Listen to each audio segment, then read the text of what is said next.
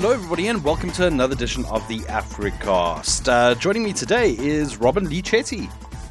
Howdy. Hey, uh, Clinton won't be joining us because uh, it seems like I passed my sickness on to him, despite not having seen Clinton or anybody at all uh, since last week. Um, I am recovering, thankfully. a little bit of bout of bronchitis. Not a not a fun time, especially in the middle of summer.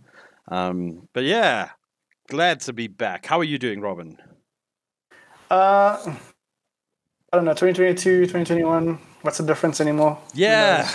Yeah. it's all just uh, exactly the same, different day. Um, let's dive straight into the news because it's been a big week in terms of news. Uh, Robin, you have some news about a Galaxy Unpacked event that's happening soon. Yes, uh, Samsung, as has been the, I guess, more recent trend uh, they're hosting their Galaxy Unpacked event earlier than normal, and uh, they're going to be hosting one next month. Unfortunately, Samsung hasn't commented as far as what day in February it's going to be happening. but uh, reports we had earlier this month said that we could be looking at potentially 8th or 9th of Feb for the first Galaxy Unpacked event of 2022 and it should be a pretty significant one. Um, accompanying a little teaser video, uh, Samsung's uh, president and head of MX Business, uh, Mr. T.M. Roh, mm. I think I'm pronouncing the surname correctly, uh, he kind of unpa- uh, excuse me, unpacked uh, some of the things that might be in store, kind of his thoughts as far as the Galaxy S and also the Galaxy Note series of phones are concerned. Okay. Uh, Samsung famously last year chose not to release a new Galaxy Note. Uh, one of the reasons, obviously, being that they also just released uh, two new foldables. So there were a lot of premium devices on the market already. So to release a Note uh, potentially could have cannibalized whatever uh, sales they were hoping to garner from their foldable devices. So from that perspective, it kind of made sense. And one of the things uh, he said, and yeah, yeah, quite a few points to make. One, one of the most interesting elements he said was, at Unpacked in February 2022, we'll introduce you to the most noteworthy S series device we've ever created. The next generation of Galaxy S is here, bringing, bringing together the greatest experiences of our Samsung Galaxy into one ultimate device. Uh, you also kind of alluded to the Galaxy Note, the S Pen stylus. So we could potentially see a Galaxy S device that has that stylus and is perhaps packing a bit more punch as far as specifications are concerned. Uh, the Ultra devices uh, immediately spring to mind. Those devices are larger and pack uh, better camera technology.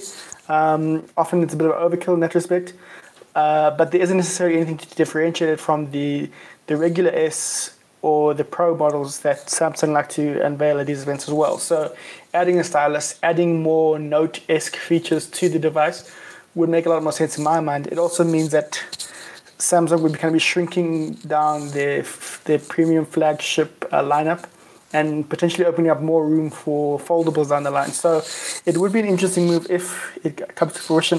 This is obviously all conjecture and we're reading between lines and whatnot. So unfortunately, we're gonna have to wait until the Galaxy Unpacked has an official date and time, and then we'll be tuning in to see what Samsung has in store because. Uh, as it has done in recent years, the Galaxy S has kind of reset the, the marker as far as Android device, devices are concerned, mm. and uh, has been selling really well in South Africa.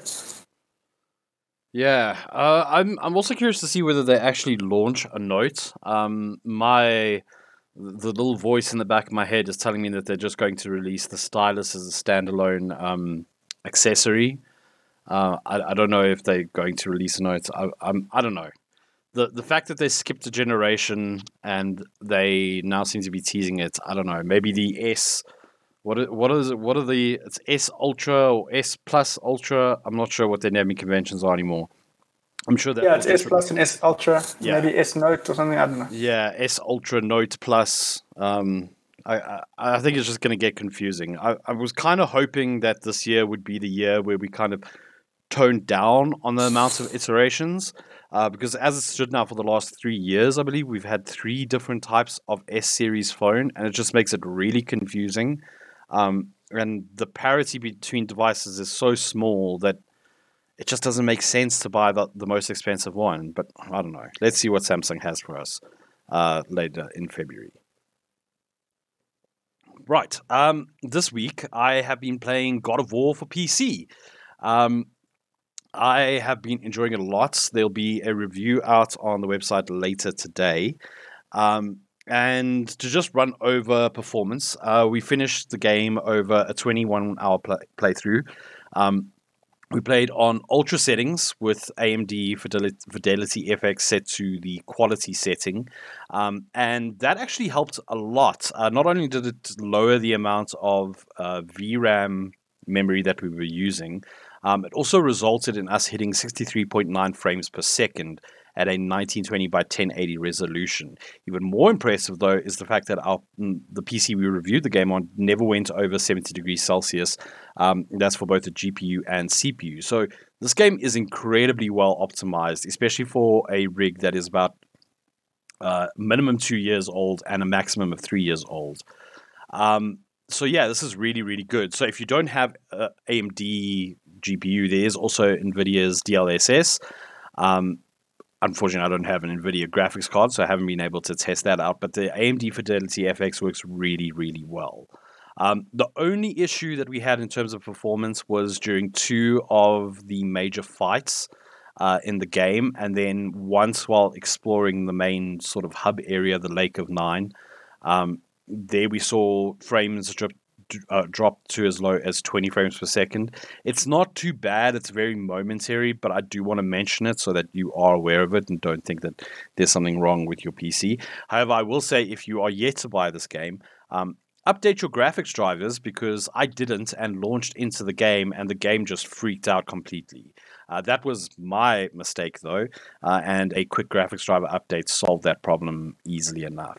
Uh, the only thing I would really, really like is a field of view slider, although I have read that they tried to implement this and it uh, resulted in a bunch of bugs. Um, so they just removed it to get the game out as quickly as possible.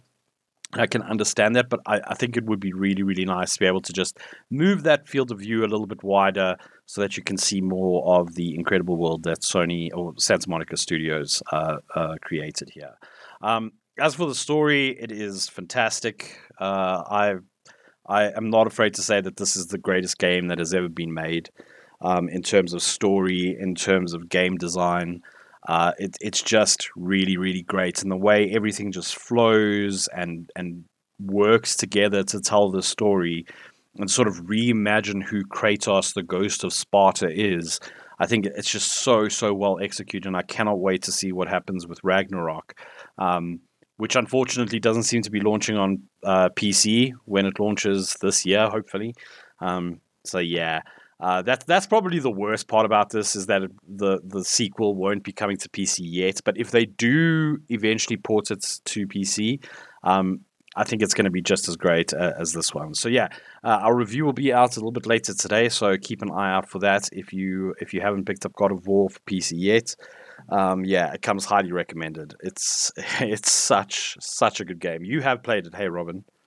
Yes, I played it uh, on the PS4 when it first released, and I, I, I still hold it as my best game yeah. in recent memory. I won't say all time because of nostalgia and all those good things, but in recent memory on console, it is nigh untouchable as oh. far as game is concerned. I do just want to say that if you are playing this on PC, I highly recommend you play it with a controller. Um, I know that some people will burn me at the stake for saying that, but it just flows so much better on a controller. Having that um, that haptic feedback when the Leviathan axe gets returned to Kratos, it, it just helps sell the game so much more. And you, you kind of miss some of that that experience when you're when you're playing on a, a keyboard and mouse. So Get yourself a controller and play God of War with a controller. Right, speaking about games, let's move into the meat and potatoes of this Africast. Uh, this week, in about an hour, this whole thing developed within an hour. So on, uh, I believe it was Tuesday. Yes, Tuesday. On Tuesday, mm-hmm. in the afternoon, uh, there were a flurry of tweets about uh, rumors that Microsoft was going to be purchasing Activision Blizzard. Um, all of it was just very much rumors at that point, uh, and there was no confirmation from either Microsoft or Activision or Blizzard. But we didn't have to wait very long because within the hour that the rumors surfaced, Microsoft uh, released a press release stating that yes, it has confirmed that it plans to acquire Activision Blizzard uh, for a fee that I think amounts to 69, just over 69 million US dollars. Oh, billion, sorry. 69 billion. Yeah, Let me not get it wrong here. 69 billion US dollars. It would make it the biggest acquisition of this kind in history. Um, and basically, so everything that so Microsoft is acquiring not only Activision Blizzard but King as well. That includes all the titles: Overwatch, Diablo, Call of Duty, World of Warcraft, StarCraft, all the sundry titles, as well as the other studios: Treyarch, Raven, High Moon, um, Beenox, Sledgehammer, Infinity Ward, Demonware, and Toys for Bob. So not only have they picked up possibly the biggest IP in the world in terms of Call of Duty. They've picked up all these little uh, sites as well as King, which is a massive player in the mobile game space. Um, if you don't know who King is, Candy Crush. They make Candy Crush. Um, that game is keeps uh, making massive amounts of money for Activision Blizzard. Um, so this is a really big acquisition for for Microsoft. Um, uh, just to give you uh, some some official some official statements. Gaming is the most dynamic and exciting category in entertainment across all platforms today and will play a key role in the development of met- metaverse platforms. Uh, that's from Microsoft Chief, Chief Executive and Chairman Satya Nadella. Um, we're deeply invested. We're investing deeply in world-class content, community, and the cloud to usher in a new era of gaming that puts players and creators first and makes games safe, inclusive, and accessible to all. We're going to touch on all of these points uh, just, just before we get ahead of ourselves. Um, but yeah, very, very nice, like clean statements when what Microsoft has acquired um, could be compared to a festering wound.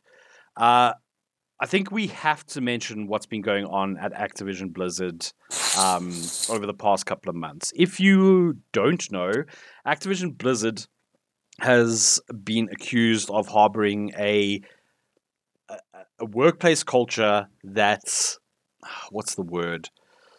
Uh, it's basically a festering wound of sexual harassment and employment inequity. It's not a nice place to work. And over the last couple of months, there have been reports and um, uh, lawsuits and statements from employees, both past and and current, uh, that have not painted the, uh, the, the publisher in a very good light. Um, and yet, Microsoft paid close on 70 billion US dollars for this company.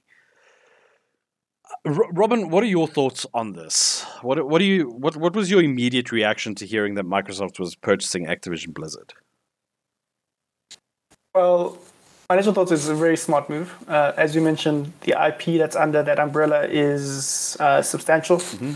It it kind of falls in line with Microsoft's recent strategy as far as bringing a lot of publishers in house and potentially bring creating a massive, kind of, almost like a war chest for itself down the line. Uh, uh we know that they really making significant moves as far as Game Pass is concerned. And when you start adding some massive titles to the mix mm-hmm. and potentially exclusivity down the line, which we'll touch on shortly, it is it, it is an extremely smart move. Uh, also, when you consider that, as we mentioned, Activision Blizzard is mired in a lot of controversy.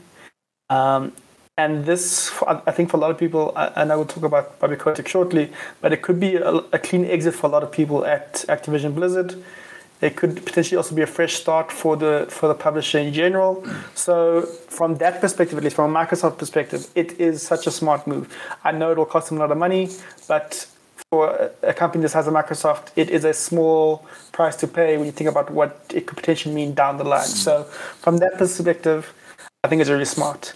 As I guess semi-neutral gamer. Uh, you know, I always I always talk with my PlayStation hat on, uh, but for me, it is a little bit concerning because of the fact that there will then be so many titles under the Microsoft banner. Yeah. It gives them a lot of control, and if we have seen anything as far as big tech is con- concerned over the past few months, is that regulators are keeping a really sharp look on them and wanting to find out just exactly how much control they have over a specific market.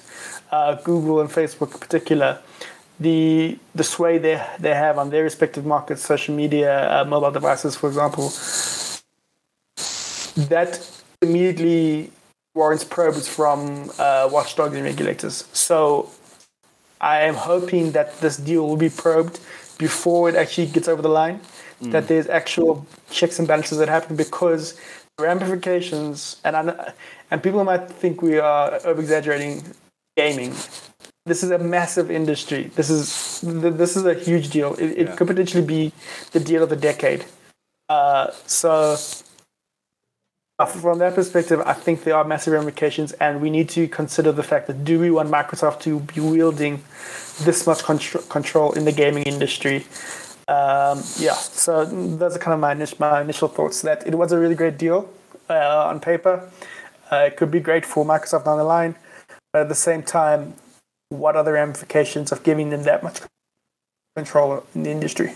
Yeah, um, we do need to mention that the deal still needs to go through regulatory approval, um, and so it's not closed yet. It's expected to close in fiscal year 2023. Um, so we're still a ways away from Microsoft actually mm. acquiring Activision Blizzard. But like you say, I think that there's going to be a couple of antitrust lawmakers who are going to look at this and go, hmm, maybe this isn't the best idea. To give some perspective, though, um, if this acquisition goes through, Microsoft then becomes the biggest or the third biggest uh, video game company behind Tencent and Sony. So, I mean, those are already big names. But if you think of like things like Tencent has the path into China, um, which Activision Blizzard has worked with in the past, I, I believe. Um, and then you have, um, sorry, Sony, who obviously controls PlayStation, but now you have like you mentioned, Robin, you have Microsoft now taking up, and they don't seem to mind just making things exclusive, right? Um, they've already said that the likes of the next Elder Scrolls game and Starfield will be Xbox and PC exclusives. Um, I have seen reports today that Microsoft said that they will keep Call of Duty platform agnostic. Excuse me, but for how long will that be the case, right? Um, I mean, sure, for the p- first couple of years, maybe Microsoft will honor that pro- that promise, but at some point, I'm sure they're going to have to go. Well, you know, we would prefer to keep all of this in house and not have to to to share with PlayStation.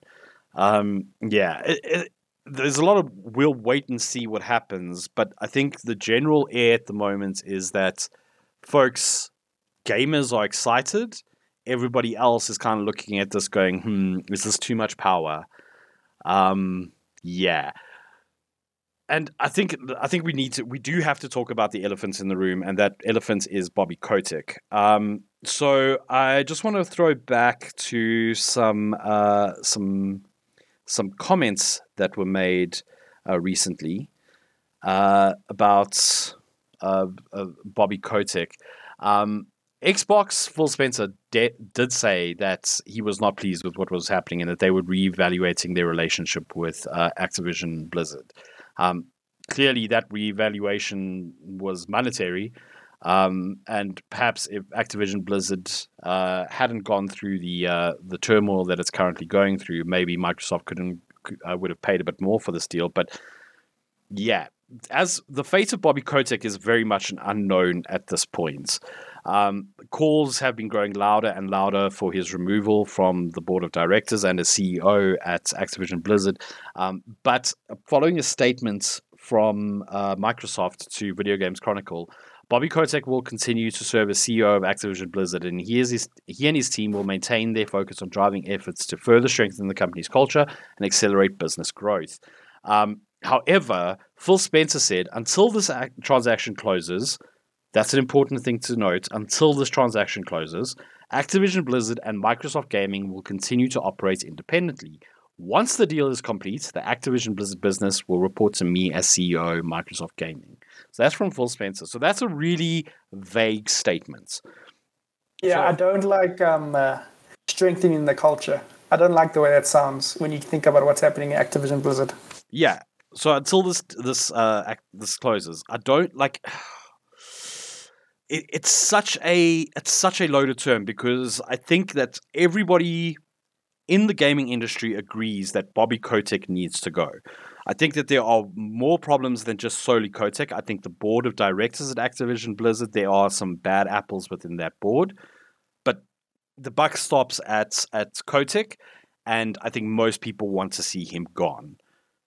Will he be gone though? We don't know, and Microsoft isn't telling anybody, and we won't, likely won't know until 2023. Now, the side of this is that if Kotick is uh, is going to be leaving, you can rest assured that he has the most golden diamond encrusted parachute in the world to save him. Um, so yeah, you know that whole saying "only the good die young" and all those things. Um, but yeah, I, the other side of this is what is Microsoft going to do to turn around the the the culture that has embedded itself at Activision Blizzard, right? Like you can they can say that oh they're going to conduct uh, training and all that sort of stuff, but there are bad apples within that organization that need to be kicked to the curb. Is Microsoft going to lay off a whole bunch of people? Because I guarantee you that Microsoft lays off X employees after acquisition is not going to look good to both investors and to the public. I do wonder though, um, and this is my cynical hat on at the moment.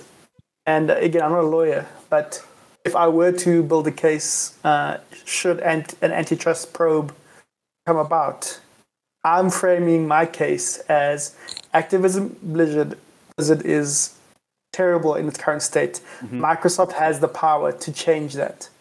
Let us buy the company and change it. Otherwise, it's going to continue as is. So I wouldn't be surprised if they're using that kind of toxic culture as an argument for why they should be allowed to acquire uh, Activision Blizzard down the line. Well, here's my argument against that, though: is nobody has been able to address toxicity in the gaming industry properly. Hell, even Bungie, who has many, many uh, policies in place to address things like employment equity, harassment, discrimination, even they have fallen short of, of, of the finish line as regards that. So, will Microsoft be able to fix the culture that that has embedded itself in Activision Blizzard? I mean, I'm not. I, I don't know what the situation has been like for at in as regards ZeniMax with uh, Bethesda and all those studios. Um, I'm not sure what the situation is there, mainly because I don't think anybody's spoken out about it. I don't want to assume that everything is okay because just because somebody isn't saying something doesn't mean that they are the, that stuff isn't happening behind the scenes there. So I'd be very interested to see number one what Microsoft plan is to address the the toxicity of the Activision Blizzard workspace, and if they are able to fix it at all. Because like I think it's important to remember that the the game industry is a completely different kettle of fish to something like developing operating systems and releasing software and updating Microsoft 365. These are very different things where gaming is very, very high pressure, very deadline driven, and more often than not, you hear reports of things like crunch to where employees are working 100 hour weeks. Um, this stuff isn't uncommon. And I don't. I wonder if Microsoft is prepared for that sort of stuff, especially with a, a, a brand as big as Activision Blizzard, right? And it's not like Activ- like Activision Blizzard and Bethesda are not the same companies. People are drawing these conclusions; they are not the same. Bethesda releases games when they are ready. Activision Blizzard is releasing new expansions for and, and new new updates to titles. So Call of Duty, there's a new one every year. World of Warcraft is a new expansion and constant updates every single year. Um, you have games like uh, Hearthstone and Overwatch, like esports titles, which Microsoft hasn't really jumped into until this point. Sure, you can tell me the Halo was the original esport, but when was the last time that there was a Halo tournament that grabbed headlines the same way something like the League of Legends World Championship does? Like it's it's not as big as that, but Overwatch is a damn big esport so was Hearthstone at a point before Blizzard kind of messed things up. So there's so many elements to this. I don't know if Microsoft is prepared, if they know what they are stepping into here. And the other side of this is the fans, right? Activision Blizzard fans are, in my humble opinion, the most demanding of all developers and publishers. Um, having been somebody who is a fan of those games, I know what the community is like, and we demand things are fixed or released when they say they are going to. And if they're not, there is extreme backlash. Just remember what happened with Diablo 3 when that launched. It was uh, it was a disaster for Activision Blizzard. Now, put that disaster on Microsoft's plate. Whew, I don't want to be them. to yeah. be quite honest. Could I have another Windows 8 on your hands. Yeah, Windows, uh, please, a Windows Vista. You have Windows Vista, but with games on your hands now. So this is all just, it's worrying me more than it's exciting me. The more I think about this, and then there's what Satya Nadella said about the metaverse. So during a call, uh, I say call, it was an investor call with Satya Nadella, Bobby Kotick, Phil Spencer, uh, and Amy Hood. Um, Satya Nadella said the following about the metaverse. He said, "We think about our vision for what a metaverse can be, can be uh, when we think about what our vision for what a metaverse can be, we believe there won't be a single centralized metaverse, and there shouldn't be. We need to support many metaverse platforms as well as a robust ecosystem of content, commerce, and applications. In gaming, we see the metaverse as a collection of communities and individual identities anchored in strong content franchises accessible on every device and bringing fantastic, fantastic entertainment together with new technologies, communities, and business models is exactly what this transaction is about. So, the metaverse to me has always been the centralized platform. Sort of like when I think of the metaverse, I imagine the Oasis from um, the Ready Player One novels and and the film. Um, and to me, that's that is what makes sense. A centralized place where everybody can gather. Where if I buy something from you, I'm not going to have somebody on another platform that's able to buy that same thing just from somebody else. That's what that says to me. A metaverse is a centralized ecosystem. But this is not seeming to be what Microsoft is doing. And this concerns me, not just for the future of games, but the future of this metaverse, because what we're sitting with right now in terms of the internet is a whole bunch of different platforms where you need to provide your information to all of these little platforms. So essentially, your data exists in 10 places. Uh, the same data exists in 10 different places, right? And the metaverse to me has always been talked about how everything is going to coalesce and it's going to be one central place where everybody can meet with everybody. But now Satya Nadella throws this uh, there won't be a single centralized metaverse and there shouldn't be into the mix. And it concerns me that all we're going to do is we're going to take the web as it is now, put it into VR, and the same problems are going to persist. We're still going to have you need to have Facebook to do this, you need Twitter to do this, you need YouTube to do this, you need this to do that. And all of a sudden, you don't have a metaverse, but just a whole collection of websites that are accessible in VR.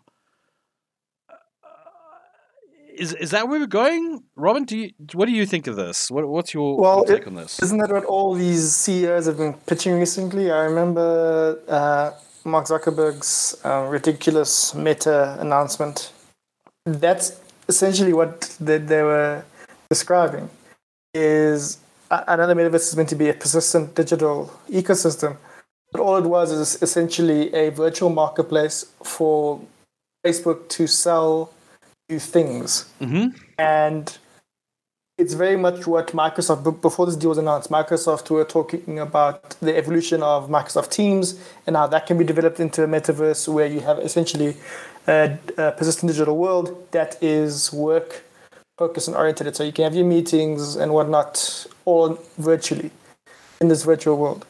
So again, that to me is simply selling you things. You're selling me a Microsoft Teams account that I have to pay monthly in order to interact with people virtually. So for me, this deal has very little to do with the metaverse yeah. at all. I don't understand how it has anything to do with the metaverse, mm-hmm. especially when you think about what IP Activision Blizzard has. Yeah, I can I can already think about how terrible a Call of Duty virtual oh, reality goodness. game will be, given the vitriol and and just like the, the toxicity of the, the gaming community. I don't want to have to deal with some 13 year old uh, throwing racial slurs at me after I play the game. I really don't. Um, so, yeah, for me, th- this has very little to do with metaverse. I think, like like I said uh, towards the beginning, that Microsoft are building up their war chest, and they want to make sure that they have their hands in every little kind of area as far as being able to sell people things is concerned. Yeah, I, I agree with you that this is not about the metaverse. I don't understand why it was mentioned, but I think it is it is poignant to to recognize that we are not moving towards a centralized place where everybody can communicate with everybody. We're moving towards a place where you have to be on everybody else's metaverse if you want to interact with specific people. So yeah, just just think of that. Keep that in the back of your mind when Silicon Valley bigwigs try and talk you into buying a VR headset um, that has their brand on it. Just just keep it in the back of your mind. What I do want to talk about, which is exciting, uh, maybe let's t- step away from the bad news though and talk about something good, and that's mobile games. Um, I think that this acquisition could be good for Microsoft in terms of mobile gaming, which is a space that they haven't really played with. They have released games uh, for mobile using some of their IPs. There was the um, the Gears Pops game, which closed last year. Um, there were a couple of Halo mobile games, but for the most part, Microsoft hasn't really played in the mobile space, and I think that this could be sort of its its burst into that scene, much like the acquisition of Overwatch could be its burst into the uh, the esports scene especially with Microsoft embracing things like xCloud gaming for uh, its Xbox uh, brand and cloud gaming. I think that's a that's a cool that's that's, that's cool. But I think having standalone games, especially mobile games, when Microsoft is developing Windows 11 or functionality to run Android apps on Windows 11, is very exciting. Um, and maybe it will give it a bit more who knows, a bit more ability in this area. Um, I think mobile gaming is something that we've traditionally overlooked. Um, but over the next few years, I think that we could see mobile gaming becoming a bit more not not widespread because there, it is widespread. What's the right word I'm looking? More popular, maybe on par with something like PC or console gaming. I, th- I think that a lot of people see mobile gaming as this little joke, like pretend games like Candy Crush but you can't deny that it's a really powerful medium and it many it reaches many people who don't have a console or who don't have a PC especially here uh, in Africa, where many of our, our, citizens across many nations are mobile first, and internet connectivity is a problem, um, or fixed line internet connectivity is a problem, rather. Um, so maybe this could be really good for Microsoft. Beyond that, maybe Microsoft will be able to have Azure servers in South Africa for games like Call of Duty and World of Warcraft. Right? I know this is the, this is something that comes up every time somebody says that they're coming into the country, right? Is when will this game? But I think it's in Microsoft's interest to have Azure capabilities for things like Halo, um, for Call of Duty, these sorts of things, where their local markets are are catered towards. And I mean, there is an Azure presence locally. Um, obviously, I don't know how complicated it is to create spin up servers for things like Call of Duty, but maybe? Question mark.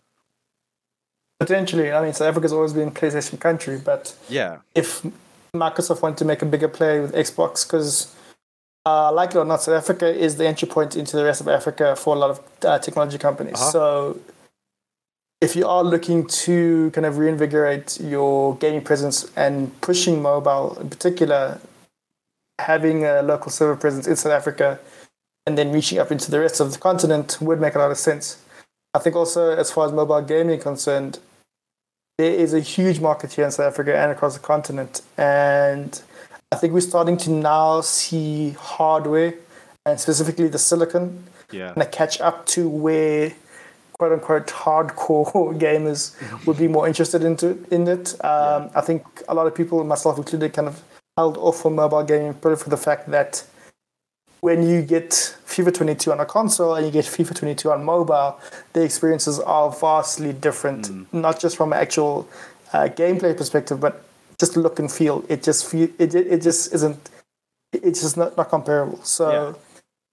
I know that we have devices that have the uh, good enough screens and so some which are touting uh, 5G and can kind of handle the connectivity requirements. It's now about getting the silicon up to snuff, and then we can start looking at uh, things like that. I think. So, I don't want to hop on this for much longer. I think we've said all we had to say, but I do want to pick your brain, Robin. How long do you think it's going to take Microsoft to pay back this acquisition or earn their money back from this acquisition? 69 billion. um, I would say it probably would take uh, maybe a decade, decade and a half. Uh, it just kind of depends. For me, I think it might boil down to what the nature of the contracts are currently. Yeah. Uh, we already mentioned the fact that uh, Sony have kind of released a statement and they said that they expect Microsoft to abide by the existing contracts for titles like Call of Duty. Mm. Um, and remember, those contracts aren't in perpetuity, so they will elapse eventually. And it's really up to Microsoft to think, okay, are we going to make this exclusive, or are we going to make this multi-platform? Because yes, exclusivity cuts off your competitor, but it also cuts off uh, a large amount of gamers and a large amount of revenue. Because as we know, in-game purchases is a huge thing. It's Yeah. why uh, so much money is thrown behind titles like Fortnite, for example, and even Call of Duty Vanguard, which is uh, it's not a really great game in my opinion, but uh, that's that's that's neither here nor there. Yeah. So I think it's in their interest to make it to keep things multi-platform and potentially open it up to a wider ecosystem if they are serious about getting back their money. But yeah, look, um, that's probably above my pay grade. Look, I, I 100% agree with you on that. I think that if Microsoft is smart, they will not say that anything that they've acquired from Activision Blizzard is exclusive to them. I mean, that obviously things like World of Warcraft can't go onto a PC or onto a, a, a console, right? But for the other mainline titles, I think that that's not going to be too much of a problem. Like you said, it'd be really, really stupid of Microsoft to say that oh Call of Duty is now an Xbox ex- exclusive, thinking that folks would just move to an Xbox. They won't.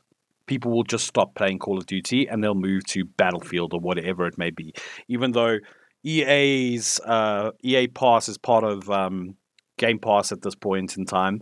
Um, and who knows? Maybe next year, EA Microsoft purchases EA. It, I would not be surprised at this point, actually, it seems like anybody, any independent uh, publishing house is at risk of being purchased by Microsoft. And if I was Sony, I would start go- knocking on doors at Ubisoft and saying, "Hey, you guys want to come to us? You know?" Yeah, what's that great line? Um, there's a great line in The Untouchables.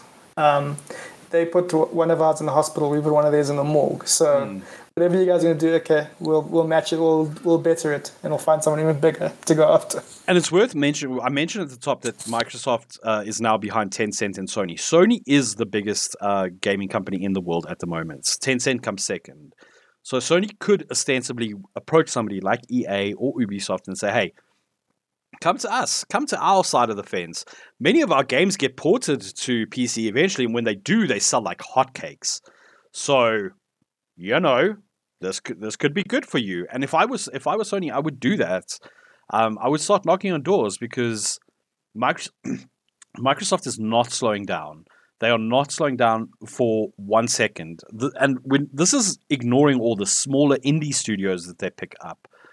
Um, so yeah, it's going to be interesting. Maybe It's- Sony should squash the, squash the beef with Epic and just say, guys, come on board. ooh, Let's play nice. that you. I I hate that's a that would be a great idea because then Sony's got the PC market, or they've got an entry into the PC market, and then they've got the console. And to this day, I will maintain that Sony has some of the best exclusives out ever. Um, Horizon, you have Gran Turismo, you have God of War, which we've just spoken about. I mean, they have incredible. Oh, Days Gone, so so many good good uh, first party titles, and when they come to PC, people go ape for them. I God of War is is, is Sony's bestseller on the PC, right? And it's been a week, so there there is scope to see it. But I also don't want to get to a point where we have two major video game publishers, and they are Xbox and PlayStation, because you know things are just not going to be good for the consumer at the end of the day. Right. Uh, any closing thoughts, Robin? Yes. Um, I I know we kind of said this is great for Microsoft long term, but I would I would caution and say just be aware what you're getting Mm. uh, involved with when it comes to Activision Blizzard. And if you are serious about changing culture, then do it. Don't don't just be, don't, don't we don't want lip service. We actually want some action on that front, please. Yeah, totally agree with you there. And that's going to do it from us. Thank you so much for tuning into this edition of the Africast. Um, hopefully, next week everybody is back up to fighting form and nobody is ill, holding thumbs. Um, from myself, Brendyn Lotz, cheerio from Robin Chetty, Thank you, everyone. and we'll see you next week. Bye bye. Yes.